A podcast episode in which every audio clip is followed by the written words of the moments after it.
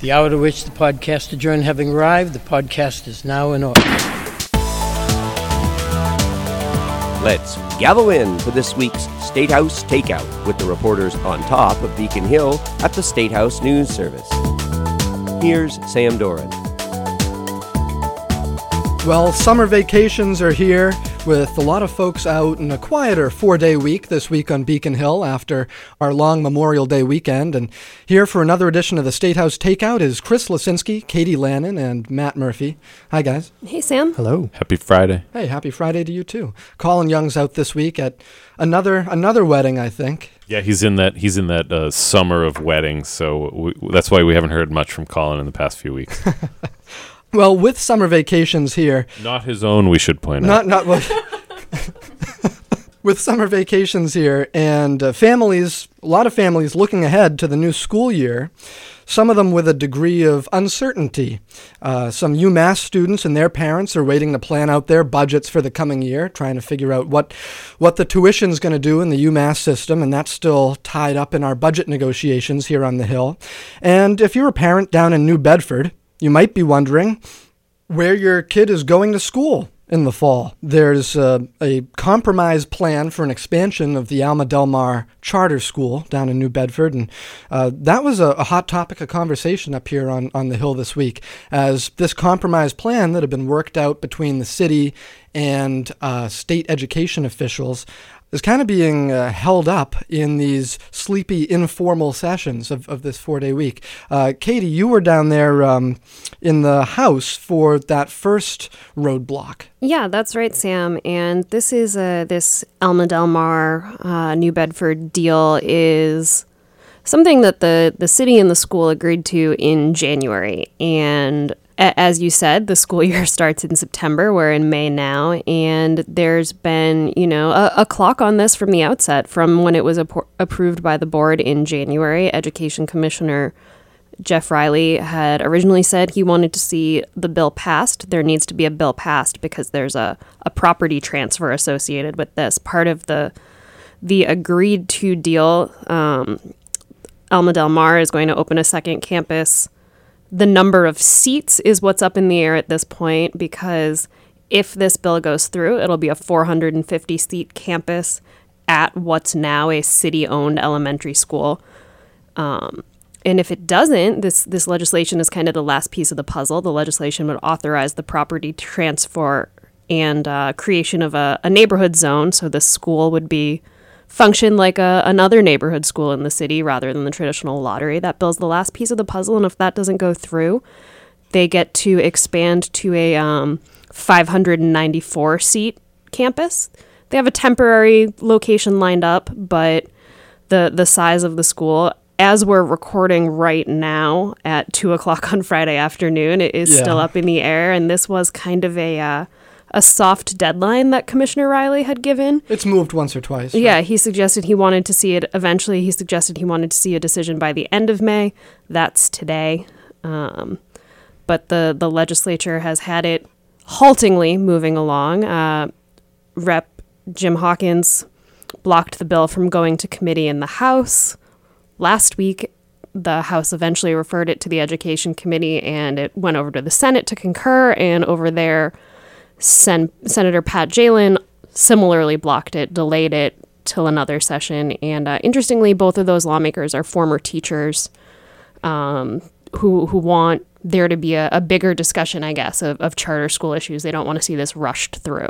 Right. I know Pat Jehlen was worried that if it was referred to committee in the Senate on Thursday, they might have, she thought, tried to shoehorn it into the Education Committee hearing today uh, with not too much notice for folks to come up here and, and testify. That's right. And uh, Representative Hawkins said he was concerned that, you know, a- as we know up here, only a few lawmakers attend those informal sessions. He wanted it to be up to the whole house, not just the couple people who happened to be there that day. And you know, in the in the House formal this week on Wednesday, they did refer it to the committee. Um, it was New Bedford Rep Antonio Cabral who who doesn't support the bill. He doesn't. He thinks it uses his city as a laboratory for uh, a new model of charter school approvals, um, and wants to see he wants thinks if people want to pursue that model, they should file a statewide bill and not just start with New Bedford. But um, he's actually the one who referred it to the edu- moved to refer it to the education committee with a couple other New Bedford area lawmakers. So it, it is interesting, though, that this is sort of a run of the mill uh, home rule petition authorizing a real estate transfer, is really this question before the legislature. And how many times do we hear home rule petition referred to committee in an informal session, uh, and then along comes this one? Um, and uh, it's sort of an out of the ordinary uh, thing to see. Yeah, you're really seeing a, a lot of the kind of fault lines, as it were, from the, the 2016 defeat of the charter school expansion ballot question. Um, many of those issues are unresolved. You know, the questions of the effect of charter school um, on district school finances, the opportunities for students who don't feel they're being served by their district schools. Um, New Bedford, of course, is one of the cities that is um, weighing whether to school to sue the state over school funding issues. Right. So it's a it's a weighty issue in that particular city. Certainly. And the plan B in this case, if the compromise between the state and city officials falls through, uh, this so called plan B uh, would actually be for a bigger charter school. That's right. Um, there's going to be a, a, charter expansion in New Bedford either way. All right. Well, uh, we'll see if any decision is forthcoming uh, at this uh, end of May uh, soft deadline.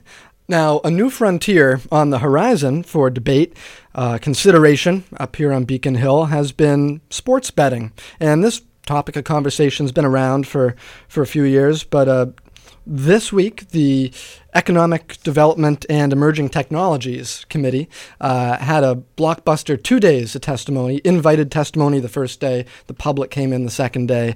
Um, just to get all the stakeholders' ideas on, on where things stand. Uh, and Matt, uh, a number of lawmakers and the governor have their own ideas for what a framework should look like for legal sports betting in Mass. Uh, how likely are we to actually see something move on this uh, this session? Are are the chairs, Anne Margaret Ferrante and uh, Eric Lesser, looking to write a sports betting bill? I mean, that's a great question. I, I don't think we know. Uh, we do know that the speaker has said that he wants to see a bill on the floor this session for a vote. So, uh, if you you can take that uh, for what it's worth. There will probably be some debate in the branches, but this all goes back to a Supreme Court ruling uh, last summer, in fact, that basically kicked the issue of sports betting back to the states and said if they want to legalize it on a state by state basis, they can. And uh, Joe Wagner, Representative Joe Wagner from Chicopee, started out uh, looking into this issue last year for the speaker. Uh, he had said that there was uh, they were had an eye towards doing something early this session. Uh, that didn't come to pass, and uh, you're right. This week we finally kind of got down to it with a two-day large large hearing, kind of getting into all of these different issues associated with both sports betting at existing casinos and gaming places and online sports betting. Sure. Now, one of the most important voices uh, to come in and testify was um, a panel from the Gaming Commission, the state's gambling regulators. Uh, what sort of a tune were they singing on all this? Well, Gaming Commissioner Gayle Cameron, who's a former New Jersey state police officer, really uh, touched on one of the big issues the lawmakers are going to have to resolve in this debate, and if they're going to move forward with sports betting at all, and that's what to do with college sports. That mm-hmm. appears to be one of the big fault lines, uh, whether or not you allow betting on college athletics. And there are a, a number of different ways to go. You have Governor Charlie Baker, who's filed legislation to keep sports betting strictly to professional sports. Then you have people like Senator Brendan Creighton of Lynn, who's filed a bill to exclude only Massachusetts colleges. So he would keep NCAA sports betting alive. You could bet on the national championship football game, you could bet on March Madness, but you wouldn't be able to bet on the Minutemen uh, when they're playing at home. So he said uh, something to the effect of they're just not on that level he did kind of suggest that he's talked to local schools here. They're not interested in participating. One, there's an integrity of the game issue here and wanting to protect these college athletes uh, from. Uh, you know nefarious interests in your own backyard and he also said that it was unlikely to really have much of a negative impact on the sports betting market in Massachusetts because I guess let's face it we don't have large college athletic programs here in Massachusetts on the scale of like an Alabama or a, a Clemson or, or that uh, magnitude. And yeah, Matt, there there was some talk of what kind of a stress or pressure uh, being bet upon uh, places upon student athletes. Yeah, and that's you see in the governor's proposal why he's restricting it. Uh, Economic Development Secretary Kennealy testifying that they're trying to take a conservative approach. They're trying to relieve some of that pressure that schools could face, trying to regulate, uh, well, uh, you know, trying to protect their programs against the influences of of betting and the pressures that can come uh, from people wagering lots of money on these sporting contests. So that's uh, certainly an issue to be resolved. I will note one issue that did seem to be resolved this week, however, was uh, the issue of online sports betting and who gets to do it. We thought we might be seeing a fight between the existing gaming operators, casinos, the the Wynn Resorts, and the MGMs versus the on the mobile platforms like DraftKings, uh, which happens to be a local company. Mm-hmm. But at the start of these hearings, uh, MGM, Wynn Resorts, and uh, and Plainridge all came out and said that they would support uh, online betting that included mobile platforms like DraftKings. So you wouldn't have to have a, a physical brick and mortar uh, place in Massachusetts like a casino or a slots parlor in order to do mobile betting. Uh, so that kind of resolves uh, that contentious issue that we've seen play out in some other states. Hmm. Or a brick and mortar place like uh, the TD Garden. Well, one of the most uh, interesting storylines, I think, to come out of those two days of hearings um, was the storyline around Delaware North. Now, uh, Delaware North and its uh, chairman, Jeremy Jacobs, right? Um, they uh, effectively have control of what TD Garden, the Bruins, a share of NESN, I think. Um, they've they've kind of got a lot of the boxes ticked, and there was a question of whether or not they were going to try to jump in as a provider of uh, a sports betting platform, and they uh, changed their tune over the course of those, well, really over the course of one business day. Yeah, exactly. Jeremy Jacobs, of course, the owner of the Boston Bruins, chairman of the board of Delaware North, which owns the TD Garden, and uh, Delaware North executive Amy Latimer went before the committee on the second day of the hearings and told them that the company, which we should note does own other gaming interests in other states, was interested in being an operator of a, of a sports book here in Massachusetts.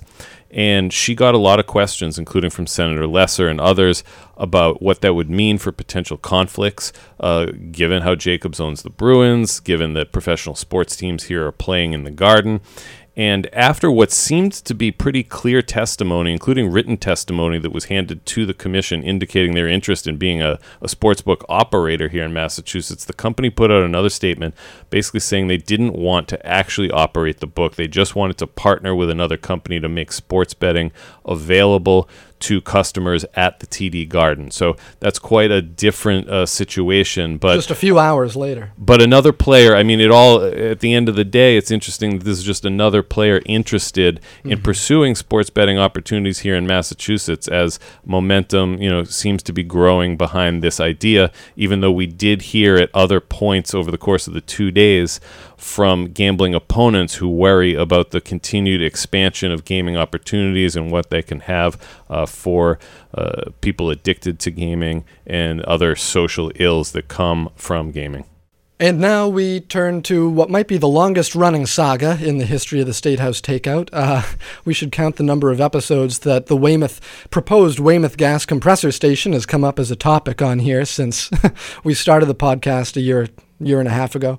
Chris Lisinski, uh, with the appeals process still ongoing after it was supposed to wrap up earlier this month, um, after uh, residents, local communities filed an appeal uh, against the state's permitting, uh, environmental permitting of uh, the proposed station. Uh, now we have a little bit more of an idea of how that timeline might actually go. We do finally have a, a clearer sense of what exactly is going to happen. Um, all this stems, you know, as we spoke about a couple weeks ago, from the DEP's last minute release of 700 plus pages of air quality testing results. Um, DEP released this on the uh, just before the last day of the appeals hearing, and as the hearing officer overseeing the case wrote in a uh, Thursday order, it upended the process. So, as a result, uh, this hearing that was supposed to wrap up in mid May will now resume on June 10th for a half day of cross examination, maybe June 11th for another half day if needed. Basically, stretching out something that should have ended already uh, right up until about two weeks before the DEP faces a court ordered deadline to say whether this air quality permit issued to Enbridge for the uh, compressor station is valid or is, uh, is invalid, as parties in this case have appealed. Now, as time has gone on and, and folks have more of a sense of what's inside of those 700 and something pages of um, 11th hour data that was released, um, what actually is in that data? Does it warrant this much of a delay? Uh, I, I think that the, the process itself warrants more of a delay. Um, as as Jane Rothschild, the hearing officer, noted, um, and DEP's own testimony in response shows that staff in the department knew that this data existed or was possible in April. They requested it on May 2nd from a private lab that um, that they contracted to run these tests.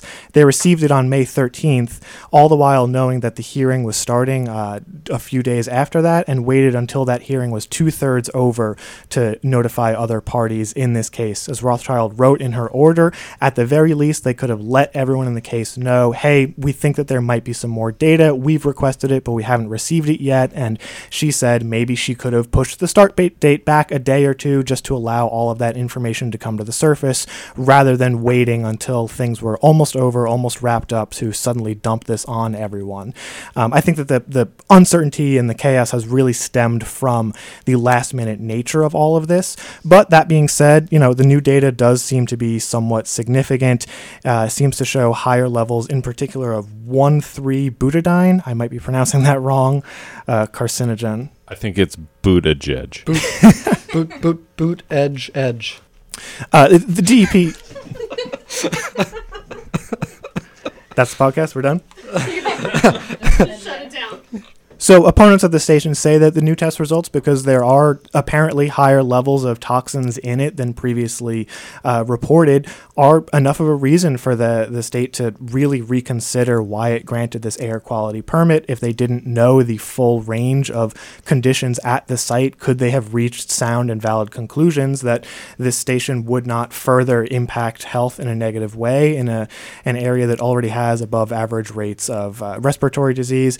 The DEP says though that you know only a couple of samples show those higher rates, and that otherwise the new data is pretty consistent with what they find in urban areas such as Boston and Lynn, and therefore shouldn't change the outcome of this permit at all. So we'll see. Um, you know, the next two days of hearings that have been scheduled are all going to focus just on this new data. So I think at those sessions we'll get a clearer sense of how much of an impact this information makes on the permit itself and we'll be waiting to see, you know, uh, what kind of resolution that brings. As we stand on the precipice of June, that's coming up, as is uh, first conference committee hearing as uh, lawmakers work to negotiate a final budget bill to send over to Governor Baker. Uh, and that first uh, meeting of negotiators is on Wednesday morning, Wednesday at 10 o'clock, I believe.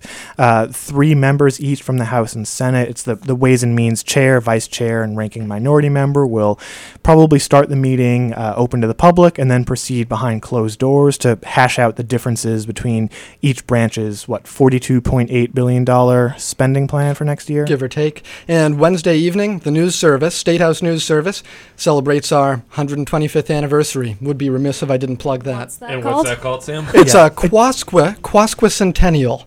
125 years. Feel free to send cake. And Sam wrote a book, so read it. Go to Amazon, buy it. What's its title? On top of Beacon Hill. That's it. All right. Thanks, guys. Have a good weekend. Thanks to Caitlin Bedian for producing this week. Statehouse Takeout is a production of the Statehouse News Service. And for a daily fix of Statehouse headlines, visit massterlist.com. MASSterList with two S's. Thanks again for listening. See you next week.